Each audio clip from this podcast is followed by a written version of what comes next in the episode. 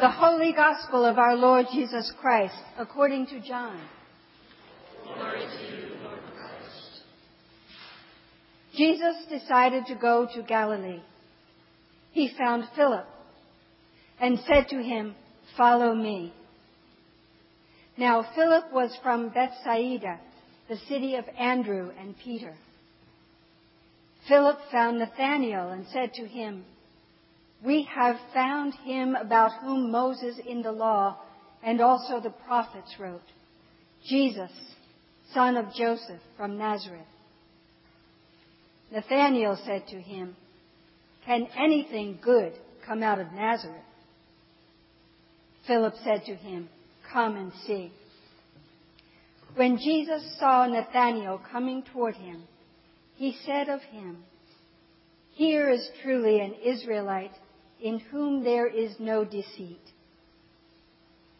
Nathanael asked him, Where did you get to know me? Jesus answered, I saw you under the fig tree before Philip called you.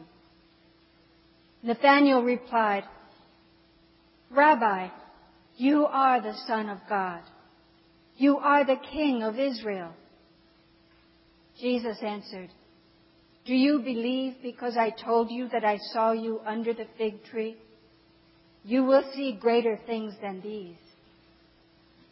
And he said to him, Very truly I tell you, you will see heaven opened and the angels of God ascending and descending upon the Son of Man. The Gospel of the Lord.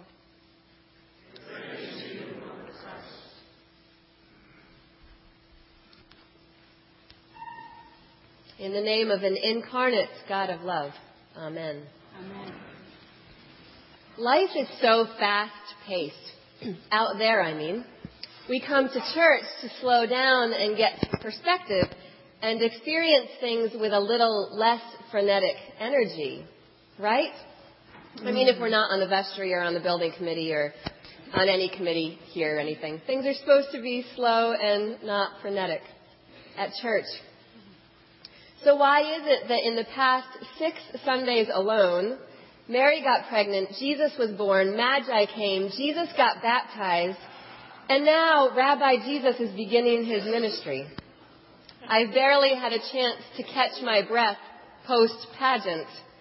And Jesus is like 30 years old, gallivanting through Galilee, gathering his disciples. Not only that, but today's readings are so packed with interesting material that my head hurts trying to narrow it all down to about 12 minutes of reflection. So brace yourselves, because we are going to cover as much of it as we can. Now, as I prepare to throw a lot of thoughts your way, I am thinking of last Sunday when I was on vacation in a different church sitting in a pew with my kids, listening to a sermon. Sort of listening. I was interrupted by my daughter whispering in my ear every minute or so, so I kind of had to piece together what was being said every time I turned my attention back to the pulpit. Which makes me want to tell you that today, if you get pulled away by someone else in your pew or by traveling thoughts or other distractions, when you come back wondering what I am talking about, just think incarnation. Everything we've read in Scripture today is about the incarnation, about God through the ages working to be as intimately and tangibly close to us as possible, and doing so in a myriad of ways. It's all about incarnation, relationship between God and us. So the first reading, Samuel. Samuel is a boy, a helper to the great aging prophet Eli. And it's Samuel's job to keep watch for the night over the Ark of the Covenant while Eli sleeps in the next room. In a rather comical string of interactions, God calls out to Samuel who in no way expects to be spoken to directly by God. So he runs to Eli to ask Eli why he called him. Eli, having not called him, sends him away. It happens again and again. At some point, Eli and Samuel must be getting rather annoyed with one another, as each may as well assume that the other is playing a joke on them and interrupting their sleep. When all along, what is really happening is that God, using a human voice and perhaps a bit of divine humor, is trying to be in relationship with Samuel. God comes to Samuel, and once Samuel gets what is happening, with a little help from Eli, his response is, Speak, Lord, for your servant is listening. If all we hear today is a boy's courage standing in God's presence and presenting himself as a listener, and if we are inspired to do likewise, that is all we need. Long before Jesus was born as God incarnate, God was playing with incarnational moments in which individuals were called into intimate relationship with God. And sometimes they said, Yes, here I am. Your servant is listening. This intimacy extends into the poetry that God's people gave us so long ago. I have to believe that the psalmist who wrote Psalm 139 felt intimately connected to God. In this psalm, we hear not only that God knows us deeply, but that God is witness and participant in every little bit of who we are, every moment of our lives. Lord, you search me and you know me. You are acquainted with all my ways. You knit me together in my mother's womb. You know where I go and what I say and what I do before I even do it. And not only that, but intimacy with such a powerful force of love is overwhelming. I cannot look upon your glory, God, and experience such close relationship with you and go on denying that I am actually a marvelous part of your amazing creation. If all we hear today is that God is wrapped lovingly around every cell of our body and is present in every breath of our lives, then perhaps that is all we really need. Long before Jesus became God incarnate, God has been incarnate in the creation and life of every member of creation. So if God is wrapped up in each of us, that of course makes each life sacred. In today's epistle, it's easy to get hung up on talk of prostitutes and fornication. But if you think of fornication as any destructive use of our sacred bodies or the sacred bodies of other people, this message is powerful. Paul is saying that we are members of Christ so anything we do with our bodies should be done with the love of Christ, in honor of the love of Christ. And anything we do to someone else's body needs to be done with incarnational love. Our relationship with God is not something separate from our bodies, but something very integrated with our bodies. Paul wrote this letter just 20 years after Jesus died. So Christianity was quite young. Christians were still getting their head around the fact that Jesus was God incarnate, embodied. We still are. But at that point, they were working on that for the first time, and they were trying to understand themselves, their very bodies, as a continuation of that incarnation. If God is no longer here in the flesh of Jesus of Nazareth, then perhaps God is residing in the flesh of each of us. Each of us has become a member of Christ. And so our lives, our actions, our vocations, our choices, our relationships are actually components of an embodied Christ in the world. If all we hear today is that we carry on the work of the incarnation and the responsibility of the incarnation, perhaps that is all we really need to hear. Jesus became God incarnate long ago and continues to be God incarnate through you and through me. And that current incarnation, our current relationship with Christ, is different for each of us. Christ comes to us in a variety of ways.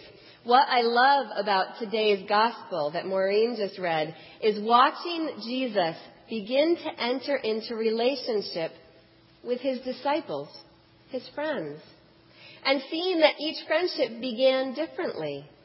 He became friends with Andrew and Peter first, and then he went to Galilee and found Philip and told Philip to follow him. Philip's first act of following Jesus was to leave Jesus and go find Nathanael and tell Nathanael to come and see the one that they had been waiting for, hungering for, actually. Philip was one of the first evangelists. and by evangelist, I mean something along the lines of what my friend Pam recently told me that evangelism is simply one beggar telling another beggar where to find bread. I love that. These people who became Jesus' disciples were starving for something, and they found it, and they told each other about it. Come and see. I love Nathaniel's response. He is dubious and cynical and sarcastic. Maybe you know someone who is dubious and cynical and sarcastic. And when Jesus and Nathaniel meet each other for the first time, they meet with humor and sarcasm, and their friendship is forged in a candid sizing up of one another. This is different than Jesus' relationship with any other disciple. Each of those relationships is different. I know people who have met Jesus in silent prayer, in homeless shelters, in airplanes, war zones, protests, AA meetings, rock bottoms, nature, humor, music, waterfalls, charismatic prayer. Jesus meets us where we are in the way that touches the truest part of who we are. The incarnation is limitless in its ability to create relationship between God and God's diverse creation. If all we hear today is that God is waiting to become incarnate in us in new, personalized, and unexpected ways, perhaps that is all we really need to hear. I would be deeply remiss to imply that incarnate relationship with God stops with us on an individual level. There's a children's book called Old Turtle and the Broken Truth. It's the sequel to Old Turtle, if you know that book. In Old Turtle and the Broken Truth, a truth flies through the heavens and falls to earth and breaks into two pieces. The animals and then the people find and fall in love with and fight over the one piece that they've found, which is a stone with a broken edge, but writing on it. And the writing that you can see says, You are loved.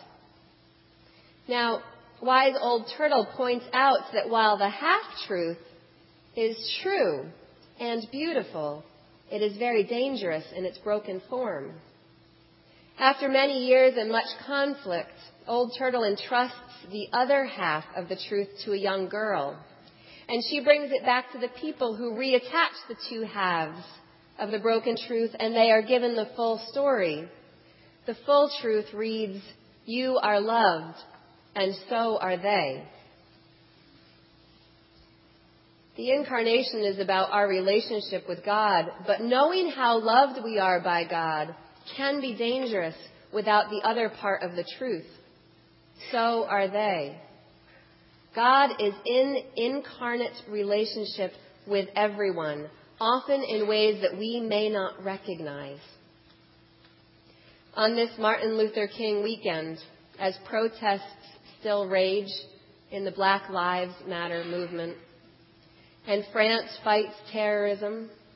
And people in Nigeria are under attack by terrorists who are using young girls as suicide bombers.